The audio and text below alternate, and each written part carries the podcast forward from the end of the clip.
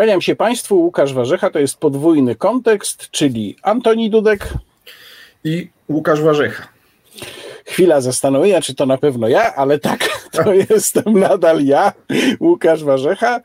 A my y, zaczniemy tym razem od y, kwestii, którą już nam władza zaczęła ogłaszać w momencie, kiedy nagrywamy program. Już są mrożące krew w żyłach zapowiedzi pana ministra Niedzielskiego. Zaczęła się trzecia fala, trzecia fala za chwilę E, nadejdzie i nie wiem, czy nas tu wszystkich zmiecie, czy nie zmiecie. Ja mówię o tym w tonie ironicznym, bo ja generalnie mam mm, raczej stosunek prześmiewczy i ironiczny do tego, e, jak władza podchodzi do walki z epidemią, no ale w tym wypadku trudno też mieć inny stosunek, wziąwszy pod uwagę, że po pierwsze, no mieliśmy moim zdaniem jednak komedię z, z obarczaniem ludzi na krupówkach winą za wszystkie Y, zła tego świata w sytuacji, kiedy to przecież rząd doprowadził do, takiej, do takich okoliczności, bo e, wypuścił ludzi na dwa tygodnie, mówiąc im za dwa tygodnie możemy was znowu zamknąć. No to nic dziwnego, że ludzie tam pojechali i chcieli się jakoś bawić na ulicy.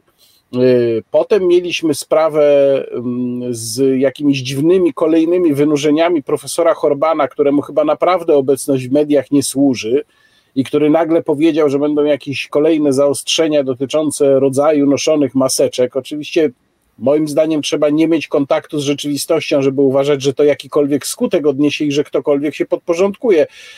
Co za chwilę zostało zdementowane przez ministra Niedzielskiego, że no nie, my myślimy, ale to nie teraz.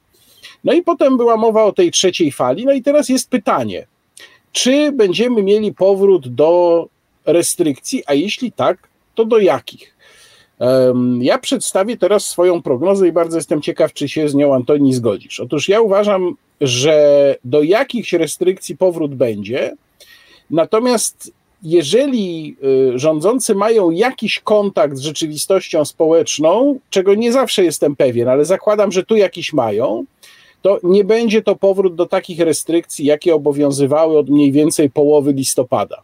Ponieważ poziom zniecierpliwienia społecznego jest już tak wysoki, że chyba nawet oni muszą sobie zdawać sprawę z tego, że moim zdaniem przynajmniej poziom e, z kolei buntu przeciwko powrotowi do takich ścisłych restrykcji z pozamykanymi znowu muzeami, kinami, e, no praktycznym, może nie tyle zakazem wychodzenia, bo go nie było, ale spowodowaniem, że nie ma się kompletnie dokąd wyjść, że powrót do tego by wywołał e, wzburzenie społeczne naprawdę już duże, a trzeba pamiętać, że sondaże, o tym jeszcze pewnie porozmawiamy przy kolejnym temacie, że sondaże Zjednoczonej Prawicy no, nie tyle pikują, bo nie spadają jakoś dramatycznie, ale e, wiele z nich w ostatnim czasie, czyli zakładam już, że jest to trend, pokazuje, że Zjednoczona Prawica nie zdobyłaby teraz większości. I moim zdaniem w dużej mierze jest to kwestia tego, jak wyborcy oceniają właśnie walkę z epidemią. Zresztą są sondaże, które dotyczą konkretnie tego, e, i one wszystkie, łącznie z najnowszym, tam sprzed chyba trzech czy czterech dni, pokazują, że jest wyraźna przewaga ocen negatywnych nad pozytywnymi, jeżeli chodzi o te oceny, i również zdecydowana większość oczekuje otwierania kolejnych branż, a nie ich zamykania. Czyli podsumowując, ja uważam, że mogą być ogłoszone jakieś restrykcje, ale to będą restrykcje raczej typu zmniejszamy obłożenie hoteli z 50 do 30%, zmniejszamy liczbę możliwych zajętych miejsc w kinach do 25%, że raczej to pójdzie w tę stronę. Ciekaw jestem, czy się ze mną zgadzasz. A czy wydaje mi się, że no, gdybym miał radzić rządowi, to bym radził to, co ty powiedziałeś, to znaczy trzeba iść w tym kierunku, yy, bo tak, z jednej strony widać, że liczba zakażonych rośnie i będzie rosła, to, to, to, to jest oczywiste. A mamy, przepraszam, efekt... że przy, przypomnę, mamy sezon grypowy, bo to jest też ważne, czyli sezon, w którym tak. zawsze ta liczba zakażeń tego typu rośnie. Dokładnie, i to jest jeszcze kwestia dwóch miesięcy. I teraz nie wierzę też rzeczywiście w kolejny pełny lockdown, bo on byłby potwornie ryzykowny z powodów, o których powiedziałeś. To znaczy, jest bardzo prawdopodobne, że spotkałby się z dość szerokim bojkotem i przy okazji z załamaniem nastrojów w rozumieniu popierania, poparcia dla rządu, poparcia dla partii rządzącej. To jest dla PiSu zbyt ryzykowne.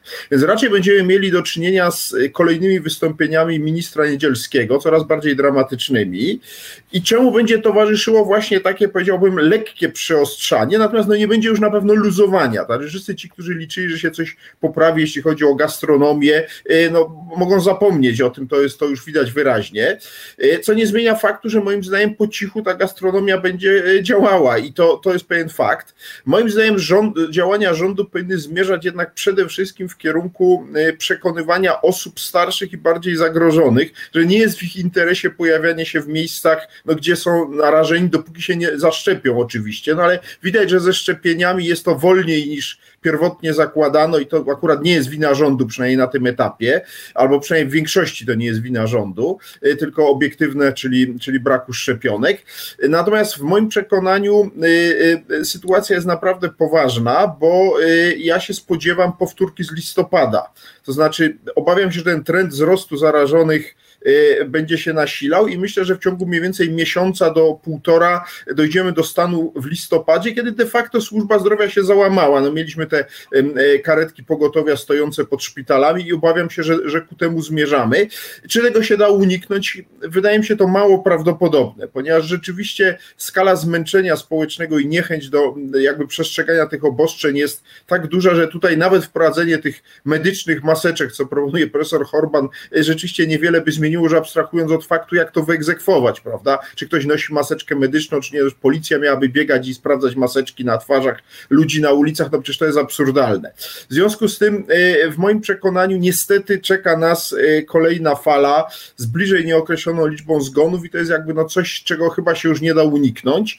W związku z tym e, pozostaje nam tylko się zastanowić, jakie to będzie miało konsekwencje polityczne. No moim zdaniem trend jest oczywisty, y, jakby niezależnie od tych wszystkich kłopotów, które ma Zjednoczona Prawica y, sama z sobą, o czym zaraz będziemy rozmawiali, to y, po prostu ta trzecia fala podmyje po raz kolejny jej sytuację w oczach Polaków. Po prostu ta frustracja zacznie się coraz bardziej, moim zdaniem, odzwierciedlać na notowaniach Prawa i Sprawiedliwości. To jest pewnym naturalnym procesem, zresztą nie, nie, nie tutaj jakby w moim przekonaniu od tego byłoby trudno uniknąć. Natomiast Y, y, nawet gdyby Zjednoczona Prawica prezentowała się jak w poprzedniej kadencji, jako dość zjednoczony rzeczywiście zespół sprawnie działających polityków, a nie ludzi, no, którzy ze sobą już właściwie walczą w każdej możliwej sprawie, a coraz bardziej widać, i tutaj przechodzę do kolejnego tematu, że to, co się dzieje w Zjednoczonej Prawicy, no przypomina powoli walkę już naprawdę wszystkich ze wszystkimi. Bo oczywiście A to jeszcze, to jeszcze momencik, to jeszcze momencik, bo jeszcze dwa słowa, jeżeli pozwolisz, na temat tej twojej prognozy takiej dosyć pesymistycznej. Otóż ja bym się pod nią jednak całkiem nie podpisał. Rzecz jasna, my nie rozmawiamy tu o aspektach medycznych, mm, skupiamy się na polityce, ale mimo wszystko wydaje mi się to dosyć istotne. To znaczy, ja uważam, że przy, yy, przy wzroście liczby zakażeń, nie będzie już takiego paraliżu służby zdrowia, ale ani tylu zmarłych. Dlaczego? Dlatego, że po prostu ogromna część Polaków już przeszła, świadomie czy nieświadomie, COVID. E, mieliśmy te badania bardzo zastanawiające, e, na przykład zrobione w firmie Nevak, które pokazywały, że tam 65% pracowników miało przeciwciała. No więc yy, ciekawe, czy to tak wygląda też w społeczeństwie generalnie, no ale można założyć, że jeżeli nie 65, to może 50%, może 40%. Natomiast drugi czynnik, który tutaj jeszcze będzie interesujący, to jest skłonność do szczepień dlatego że mieliśmy taki wzrost w sondażach i to było widać, że y, większa liczba osób chciała się zaszczepić, zaczęła deklarować, że się chce zaszczepić, ale potem z kolei pojawiły się informacje o drugiej szczepionce, która weszła do Polski, AstraZeneca, no i te informacje są takie, powiedziałbym, średnio ciekawe, to znaczy właściwie ogromna część zaszczepionych AstraZeneką to głównie nauczyciele, bo oni są w tej chwili masowo szczepieni tą szczepionką.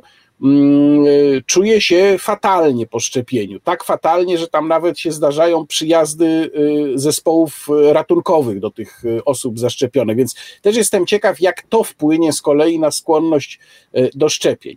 Natomiast rzeczywiście, już przechodząc do tematu politycznego, zwracam uwagę na jeszcze jedną rzecz, bo za chwilę będziemy rozmawiali tutaj głównie o kwestii Jarosława Gowina, ale zanim jeszcze e, przejdziemy do Jarosława Gowina, to um, przypominam, że przez sytuację medyczną odwleka się Mateuszowi Morawieckiemu kontratak na różne działania Daniela Obajtka, bo Daniel Obajtek, który wyrasta na taką gwiazdę, no i tam już Jarosław Kaczyński o nim bardzo ciepło mówi, robi sobie... I nie tylko on, tak, wszystkim, to prawda. Wszystkim zainteresowanym nową fazą kultury y, politycznej w Polsce polecamy obejrzenie relacji z Gali Człowieka Wolności y, tak y, dla Daniela Obajtka, tej nagrody tygodnika w sieci, która moim zdaniem była pokazem, no powiedziałbym takim konkursem oratorskim między politykami PiSu, który bardziej, że tak powiem, pochwali Daniela Obajtka. Moim zdaniem wicepremier Jacek Sasin wygrał, ale wicepremier Gliński bardzo mocno walczył, no i oczywiście wiceminister Warchoł też z tym porównaniem do do Napoleona, odniesieniem do Somosiery, prawda, i tutaj roli Obajtka jako tego właśnie, który dokonuje rzeczy niemożliwych, jak niegdyś nasi łani pod Somosierą, to naprawdę jest coś absolutnie nowego, jeśli chodzi o, o, o kulturę polityczną w Polsce.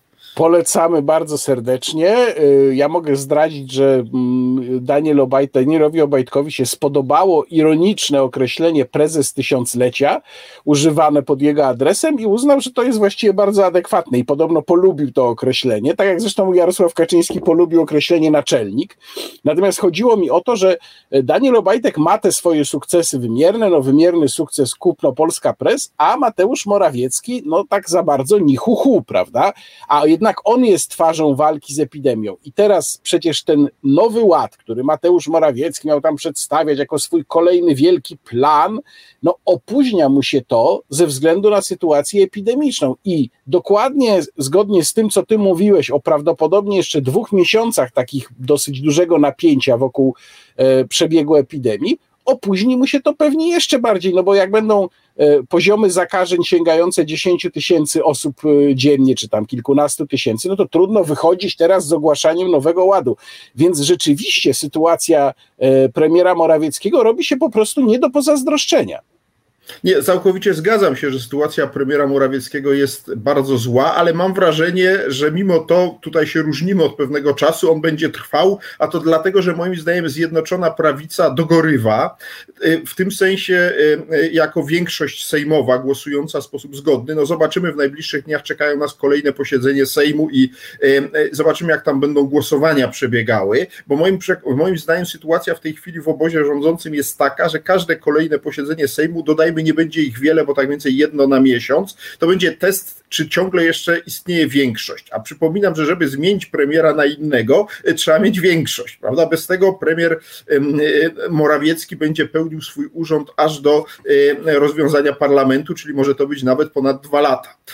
To także tutaj ja uważam, że premier Morawiecki, że tak powiem, w jakimś sensie ta erozja Zjednoczonej Prawicy działa na jego korzyść, natomiast oczywiście jego osobiste położenie jest, jest no nie do pozazdroszczenia. I teraz a propos tego nowego ładu, żeby zobrazować to, o czym mówię, oto czytam w jednym z tygodników informacyjnych, że pod koniec stycznia przedstawiciele politycy Solidarnej Polski z Patrykiem Jakim na czele zostali zaproszeni do kancelarii premiera, gdzie przedstawiono im prezentację owego nowego ładu, który oficjalnie jeszcze nie był e, przedstawiony publicznie, e, jakie tam są założenia, ale ponoć e, sfałszowano część danych, czyli poda, podano pewne pomysły nieprawdziwie, których rzeczywiście rząd Morawieckiego nie planuje, po to, żeby zobaczyć, czy posłowie Solidarnej Polski dokonają przecieku, czy nie dokonają. No i oczywiście po kilku dniach przeciek na temat, co w tym nowym ładzie ma być, został dokonany z tymi fałszywymi informacjami i w kancelarii premiera ogromny sukces, prawda, bo zdemaskowano ziobrystów jako nieszczerych, którzy, e, prawda, dokonują przecieków e, programu rządowego. No tylko jaki jest wniosek dla nas z tego? No, że tam już nikt nikt nikomu w niczym nie ufa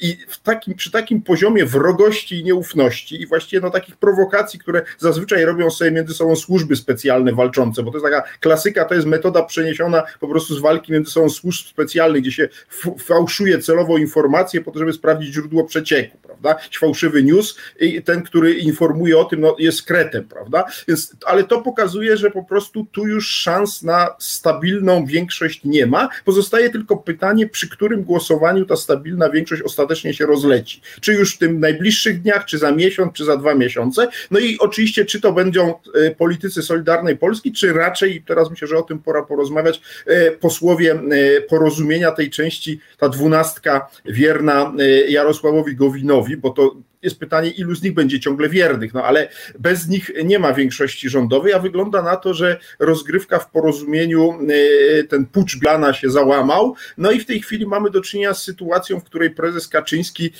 e, niby się z tym pogodził, ale do końca nie chce się pogodzić, czyli mamy owych tych e, trzech ministrów, prawda, z porozumienia, którym porozumienie żąda ich dymisji, prawda, na co się, mówię o ministrach i wiceministrach oczywiście, jeden minister konstytucyjny, pan Cieślak i dwóch wiceministrów, ministrów. No i e, Kaczyński, jak rozumiem, odmawiał usunięcia tych ministrów z rządu. No i sytuacja jest taka, że porozumienie żąda w takim razie trzech nowych stanowisk. I podejrzewam, że Kaczyński właśnie tak ten konflikt zostanie rozwiązany, że będziemy mieli trzech nowych ministrów, no bo akurat tutaj nie ma ograniczeń. Można powołać jeszcze jednego ministra konstytucyjnego w kancelarii premiera i dwóch wiceministrów w różnych resortach, żeby porozumienie tej wersji Gowinowej miało, miało swoich ludzi i myślę, że tak to zostanie rozwiązane, oczywiście przy założeniu, że nie dojdzie do gwałtu gwałtownego rozwodu, ale to oczywiście na dłużej niczego nie zmieni. Po prostu zostanie rozstrzygnięty ten konkretny konflikt. Natomiast wojna jako taka trwa w najlepsze dalej i moim zdaniem ona demoluje już kompletnie obóz rządzący. No, obóz rządzący, przypomnijmy, wisi na czterech głosach, czyli to jest znacznie mniej niż potencjalnie mógłby zabrać ze sobą Jarosław Gowin, nawet zakładając, że to nie jest 12 osób, niech to będzie nawet 8 osób razem z samym Gowinem, no ale to i tak jest dwa razy więcej niż ten, ten, ten ułamek, na którym wisi mm, większość rządząca, tylko jeżeli chodzi o odejście Gowina, no to y, Gowin jest politykiem bardzo ostrożnym i moim zdaniem on ma teraz taki dylemat. Z jednej strony wie właśnie to, że trwanie Zjednoczonej Prawicy zależy od niego. No oczywiście też od Zbigniewa Ziobry, ale od niego w tym momencie również. I yy, wie, że to wzmacnia oczywiście jego pozycję względem Jarosława Kaczyńskiego. To jest pierwsza rzecz, którą wie. Druga rzecz, którą wie, no to jest to, że najprawdopodobniej w kolejnych wyborach już miejsca na listach Zjednoczonej Prawicy nie znajdzie bo stracił całkowicie zaufanie Jarosława Kaczyńskiego, zresztą podobnie pewnie jak Zbigniew Ziobro, więc trzeba by jakoś zacząć budować no, coś swojego. Zbigniew Ziobro to coś swojego buduje, moim zdaniem buduje, nawet całkiem nieźle mu to wychodzi i ma szansę na, no, może minimalne, ale przeskoczenie tego pięcioprocentowego progu samodzielnie, tak ja uważam, w kolejnych wyborach, Jarosław Gowin nie ma. Na pewno na, w takiej sytuacji, jaka jest teraz, nie ma. No chyba, żeby zaczął być bardziej możliwy do odróżnienia, bardziej stanowczy, bardziej asertywny, i bardziej wyraziście zaczął ten swój wizerunek budować. Czyli to jest druga rzecz, którą wie. I trzecia rzecz, którą wie, no to jest, że jak się odchodzi, to trzeba mieć coś gotowego. To znaczy, no nie odchodzi się po prostu tylko trzaskając drzwiami i potem człowiek zostaje właściwie nie wiadomo gdzie i w jakiej sytuacji, tylko raczej trzeba by coś zbudować, jakąś platformę, nomen omen, do której by się odeszło. No i y, tutaj zastanawiam się, czy okazji do budowania takiej platformy, bo oczywiście były już różne próby dogadywania się, jakieś obchodzenie się, obwąchiwanie się z PSL-em i tak dalej. Natomiast przechodząc łagodnie do trzeciego tematu, ale bardzo łagodnie, więc jeszcze możemy zostać przy Gowinie, zastanawiam się, czy ta decyzja Platformy Obywatelskiej o poparciu y, aborcji, no jak mówią krytycy, chyba słusznie, na życzenie, bo to w gruncie rzeczy do tego by się sprowadzało, czy ona nie tworzy dla Gowina nowej możliwości, czy nie otwiera pewnego pola w centrum, które do tej pory jednak było przez Platformę, może siłą rozpędu, ale jednak było zajęte, a teraz ono się zaczyna oczyszczać, bo Platforma się odsuwa na lewo. A czy zgadzam się z tą diagnozą, że to przesunięcie platformy w lewo może stworzyć dla Gowina szansę, ale pod warunkiem, że on w określonym momencie dogada się po cichu z Kosiniakiem Kamyszem, i być może z tymi konserwatywnymi posłami typu Ireneusz Raś z Platformy i spróbują zbudować właśnie jakąś taką w centrum polskiej sceny politycznej no, no, no, nowe środowisko, nową formację. Na to się moim zdaniem na razie jednak nie zanosi. Myślę, że Gowin zdaje sobie sprawę z ryzyka takiego przedsięwzięcia. W związku z tym na, woli się trzymać tego, co ma w tej chwili, a ma w końcu posadę wicepremiera i szefa jednego z, najważniejszego, z najważniejszych resortów i związaną z tym władzę i będzie utrzymywał e, tak zwaną koalicję transakcyjną, zresztą podobnie jak Ziobro. Co to znaczy koalicja transakcyjna? To jest taka koalicja, w której koalicjantów nie łączy już nic poza interesem związanym ze sprawowaniem władzy w perspektywie dwóch lat. W związku z tym w każdej sprawie będzie się zbierała Rada Koalicji i prezes Kaczyński będzie w bólach dając różnego rodzaju, y, powiedziałbym, cukierki, tak to nazwijmy, przekonywał koalicjantów do poparcia y, jakiegoś kolejnego przedłożenia rządu Mateusza Morawieckiego i tak ta koalicja transakcyjna będzie funkcjonowała no, do dnia, w którym prezesowi albo się skończą cukierki, albo uzna, że już więcej cukierków nie da. I, i wtedy rzeczywiście no, y, i Gowin, i Ziobro będą musieli podjąć decyzję, ale zwłaszcza oczywiście Gowin, bo Gowin, jak słusznie tu jesteśmy zgodni, powie, powiedziałeś, ma gdzie odejść, hipotetycznie, natomiast Ziobro nie bardzo ma gdzie odejść i dlatego ja jestem sceptyczny co do tych szans Ziobry na przekroczenie tych 5%, dlatego że Ziobro tak naprawdę musiałby grać na rozbicie Konfederacji i zjednoczenie sił z częścią przynajmniej Konfederacji, wtedy być może wspólnymi siłami te 5% by przekroczyli. Natomiast moim zdaniem te, te, te samodzielne przekroczenie przez Ziobrystów 5% jest wątpliwe, ponieważ w moim przekonaniu ta tożsamość Solidarnej Polski y, jest mało wykrystalizowane. Oczywiście on próbuje to budować no właśnie na pewnym eurosceptycyzmie, ale tu i tak Konfederacji na przykład nie przelicytuje. Więc taki naprawdę porządny polski eurosceptyk będzie głosował raczej na Konfederację niż na Ziobrę, no, który niby jest eurosceptyczny, ale de facto podtrzymuje rządy e, e, e, PiSu, które jednak no, zakładają trwałą obecność Polski w Unii Europejskiej. Więc ja tutaj, tutaj Ziobrze nie wróżę powodzenia, ale oczywiście zobaczymy, to czas pokaże i takim pierwszym papierkiem lakmusowym, który będzie bardzo ważny ważny w tym roku. Będą oczywiście przedterminowe wybory prezydenta Rzeszowa, które nie wiem, czy się uda zrobić już przed wakacjami, czy po wakacjach, ale to będzie taki pierwszy pewny już w tej chwili poligon wyborczy w Polsce, gdzie się zetrą, no właśnie, nie tylko opozycja z obozem rządzącym, bo jest oczywiste, że opozycja też tam jakichś kandydatów wystawi, no ale widać już wyraźnie, że sprawa kandydata na prezydenta Rzeszowa ze strony Zjednoczonej Prawicy już jest przedmiotem sporu, no bo Solidarna Polska, wykorzystując to, że Ferenc, prezydent prezydent, ustępujący prezydent Ferenc zgłosił wiceministra sprawiedliwości Marcina Warchoła z Solidarnej Polski na swojego następcę. E, jakby Solidarna Polska już ma kandydata, natomiast PiS tego kandydata wyraźnie nie chce zaakceptować, co mnie nie dziwi e, i będzie forsował tam najprawdopodobniej swojego kandydata lub kandydatkę, a więc będziemy mieli wojnę o prezydenturę Rzeszowa jako jeszcze jeden elementów wojny w koalicji rządzącej, no a równocześnie będzie to jednak pewien test szans dla opozycji, bo wprawdzie Podkarpacie jest, jak wiadomo, bardzo prawicowe, bardzo propisowskie, ale sam Rzeszów już niekoniecznie jest taki i może być to bardzo ciekawy poligon walki między właśnie opozycją, zwłaszcza w drugiej turze, no bo zapewne opozycja y, y, przedstawi kilku kandydatów czy kandydatek w pierwszej turze, no ale zakładam, że jakiś ten opozycyjny główny kandydat, czy to Kołowni, czy Platformy przejdzie do drugiej tury i wtedy będzie to taki rodzaj plebiscytu bardzo interesującego, bo jak powiadam, E, to będzie też wpływało na to te nastroje, o których mówiliśmy wcześniej, związane z pandemią, które ja podejrzewam, że się będą, e, e, będą pogarszały, właśnie będą coraz mniej korzystne dla obozu rządzącego. I w tym kontekście oczywiście pora, żebyśmy porozmawiali o opozycji to, co mówiłeś o platformie, ja się zgadzam, że ta kierunek ewolucji platformy w lewo to jest pewna szansa dla Gowina, ale też szansa dla Hołowni moim zdaniem, e, który też e, może próbować wejść w to miejsce w centrum, w sytuacji, w której Platforma będzie próbowała odbierać głosy lewicy. Moim zdaniem to ze strony Platformy jest strategia cokolwiek wątpliwa, no ale czas pokaże. E, ewidentnie Platforma jest rozchwiana kompletnie. Tam nie ma ewidentnie pomysłu, nie ma chyba też jednego mózgu, który by to próbował ogarnąć. Mam wrażenie, że ta demonstracja solidarności między Budką a Trzaskowskim, którą obserwowaliśmy kilkanaście dni temu w czasie tego takiego eventu Platformy, no jest jednak pozorna, to znaczy ja mam ciągle wrażenie, że tam nie ma jednego szefa, no a partie, które nie mają jednego szefa, jak polska polityka uczy, źle kończą. Więc Platforma jest moim zdaniem na równi pochyłej. Pytanie, kto to wykorzysta. Ja porównałem platformę w jednym ze swoich tekstów do y, wraku samochodu, który zajmuje cenne miejsce parkingowe tak. gdzieś w miejscu, gdzie tych miejsc jest bardzo mało. I teraz mam wrażenie, że trochę ten wrak właśnie zostaje, może nie całkowicie, ale przynajmniej został przesunięty, że stał na dwóch miejscach, to teraz jedno zwolnił, już zajmuje tylko jedno.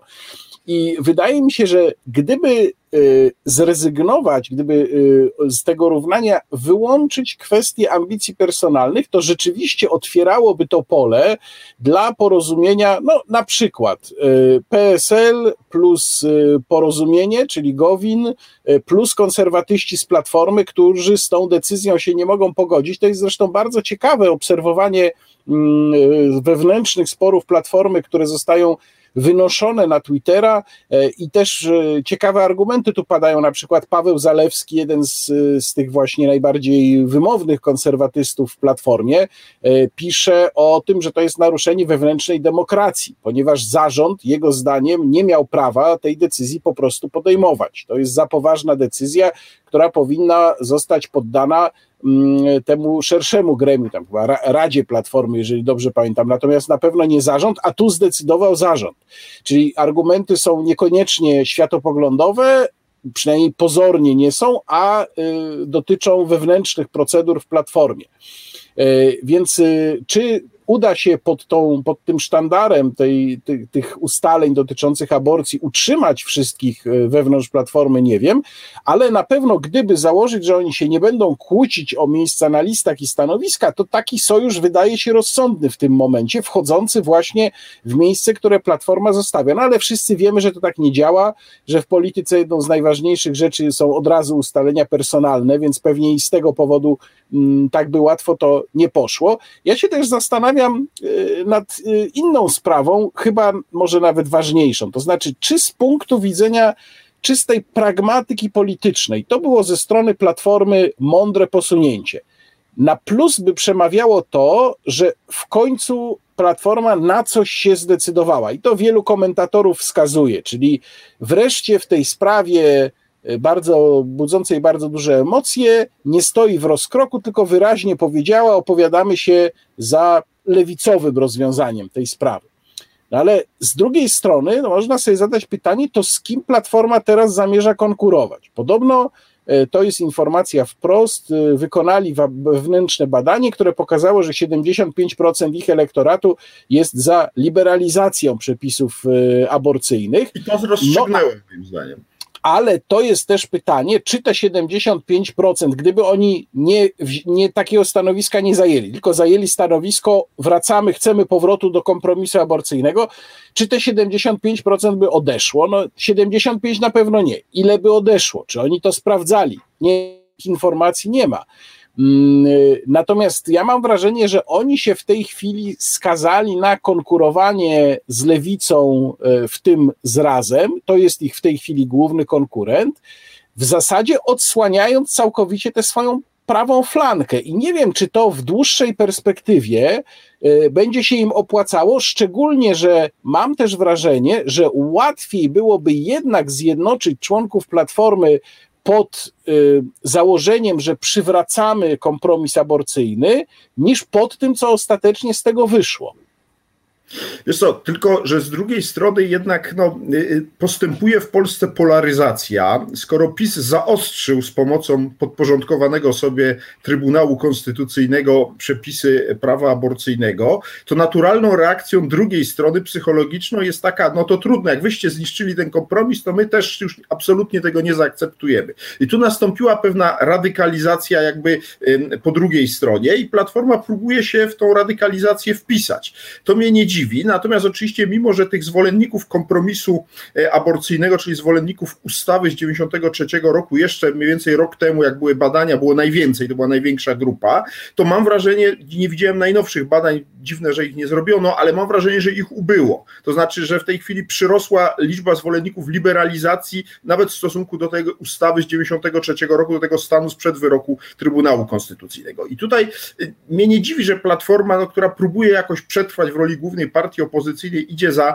badaniami opinii publicznej. Y, natomiast y, w centrum rzeczywiście pojawia się za sprawą tego, a podejrzewam, że nie tylko tego, bo to jest też kwestia oceny na przykład rządów PiSu, oceny różnych działań PiSu na różnych polach, że tutaj Platforma jest skrajnie antypisowska, w związku z tym wszystko będzie oceniać negatywnie, natomiast wielu centrowych wyborców, no na przykład nie jest tak negatywnie nastawionych do wielu elementów polityki społecznej PiSu i tu się otwiera szansa dla centrum. Tylko jest pytanie, kto w to centrum wejdzie, bo jedna opcja to jest rzeczywiście e, opcja, e, o której mówiliśmy, czyli jakiś taki miks zbudowany na fundamencie PSL-u, wsparty przez e, konserwatystów z Platformy i być może Gowina, który już też kiedyś był w skrzydle konserwatywnym Platformy.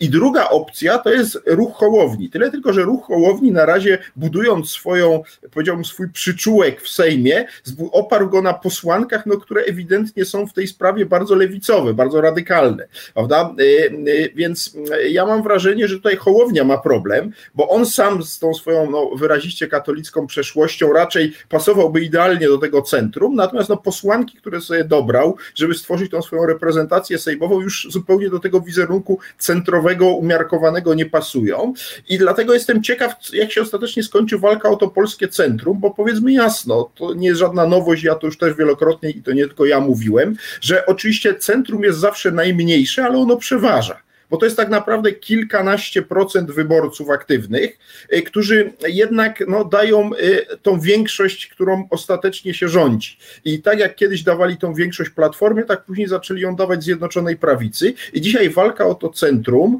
y, jak mówię, ono się kurczy moim zdaniem. Ono być może nawet będzie miało w najbliższych wyborach około 10 czy nawet poniżej 10%, ale ono ciągle będzie przeważało, będzie tym języczkiem uwagi. Dlatego szalenie ciekawe jest rzeczywiście, kto ostatecznie miejsce w tym centrum zajmie, ale moim zdaniem to się nie rozstrzygnie w ciągu najbliższych tygodni, natomiast rozstrzygnie się w ciągu najbliższych tygodni jeszcze jedna sprawa, o której chciałbym, żebyśmy powiedzieli, a ściśle z tym związana, mianowicie sprawa Rzecznika Praw Obywatelskich bo no, zgodnie z przewidywaniami Senat odrzucił kandydaturę wiceministra Wawrzyka i nie kryję, że mnie to cieszy, bo ja nie, nie chciałbym, żeby byli ministrowie, byli rzecznikami praw obywatelskich, e, zwłaszcza tacy, którzy są de facto jeszcze ciągle aktywnymi politykami, w sensie były minister, mam, nie mam myśli kogoś, kto był tym ministrem ileś tam lat temu, tylko no, jest nim w chwili obecnej, w chwili kandydowania.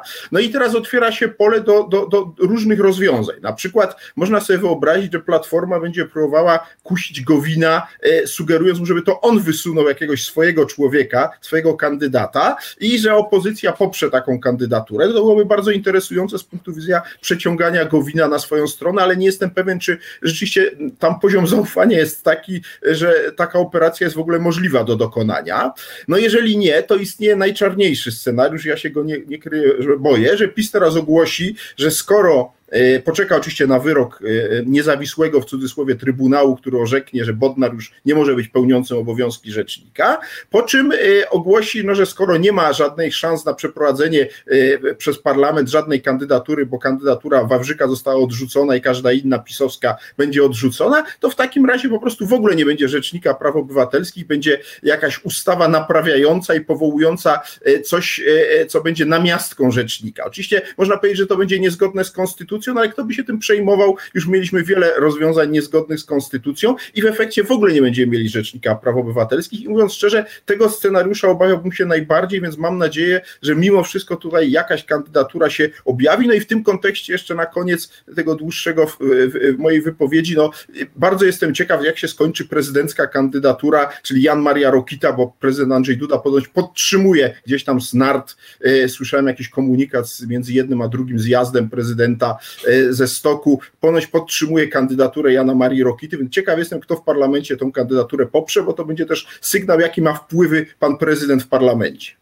No, nawiasem mówiąc, to, że pan prezydent, y, który od y, swojego wyboru właściwie nic znaczącego mm, nie zrobił, bo nie uznaje za coś znaczącego zawetowanie ustawy o działach administracji e, i który nic znaczącego również w kwestii epidemii nie zrobił, to pojechał sobie teraz y, na narty. No to jednak wizerunkowo wygląda naprawdę fatalnie. Więc e, Ale przyznaj, że miał że... bardzo ładny taki strój z napisem Polska, także łatwo go było po tym rozpoznać. Nawet ekipa TVN-u go bez trudu zidentyfikowała, choć głowę miał mocno zamaskowaną, to napis Polska i ochroniarze liczni wokół pokazywali, że jest to pan prezydent. Natomiast jeżeli sygnalizujemy takie tematy, bo pewnie jak już zapadnie jakaś decyzja w sprawie rzecznika, to my będziemy o tym w podwójnym kontekście mówić, to ja jeszcze zasygnalizuję jeden temat e, bardziej może z dziedziny gospodarczo-finansowej, finansowej, ale moim zdaniem bardzo ważny, chociaż on trochę ginie w tle, ale moim zdaniem jest jednak bardzo istotny również jeśli chodzi o walkę polityczną. To jest temat e, spodziewanego w ciągu około miesiąca wyroku Sądu Najwyższego w sprawie kredytów frankowych. To jest sprawa, która, jak mówię, trochę tkwi gdzieś, ukrywa się gdzieś w tle, ale ten wyrok, jeżeli będzie miał taki kształt, jakiego się większość spodziewa, czyli korzystny dla frankowiczów, no to on będzie ogromnym wtedy problemem dla banków tworzących system finansowy w Polsce, ponieważ będzie to groziło, że w zasadzie każda sprawa wytoczona o kredyt indeksowany we frankach, będzie wygrana. No niemal na pewno będzie wygrana i to w sposób bardzo niekorzystny dla banku.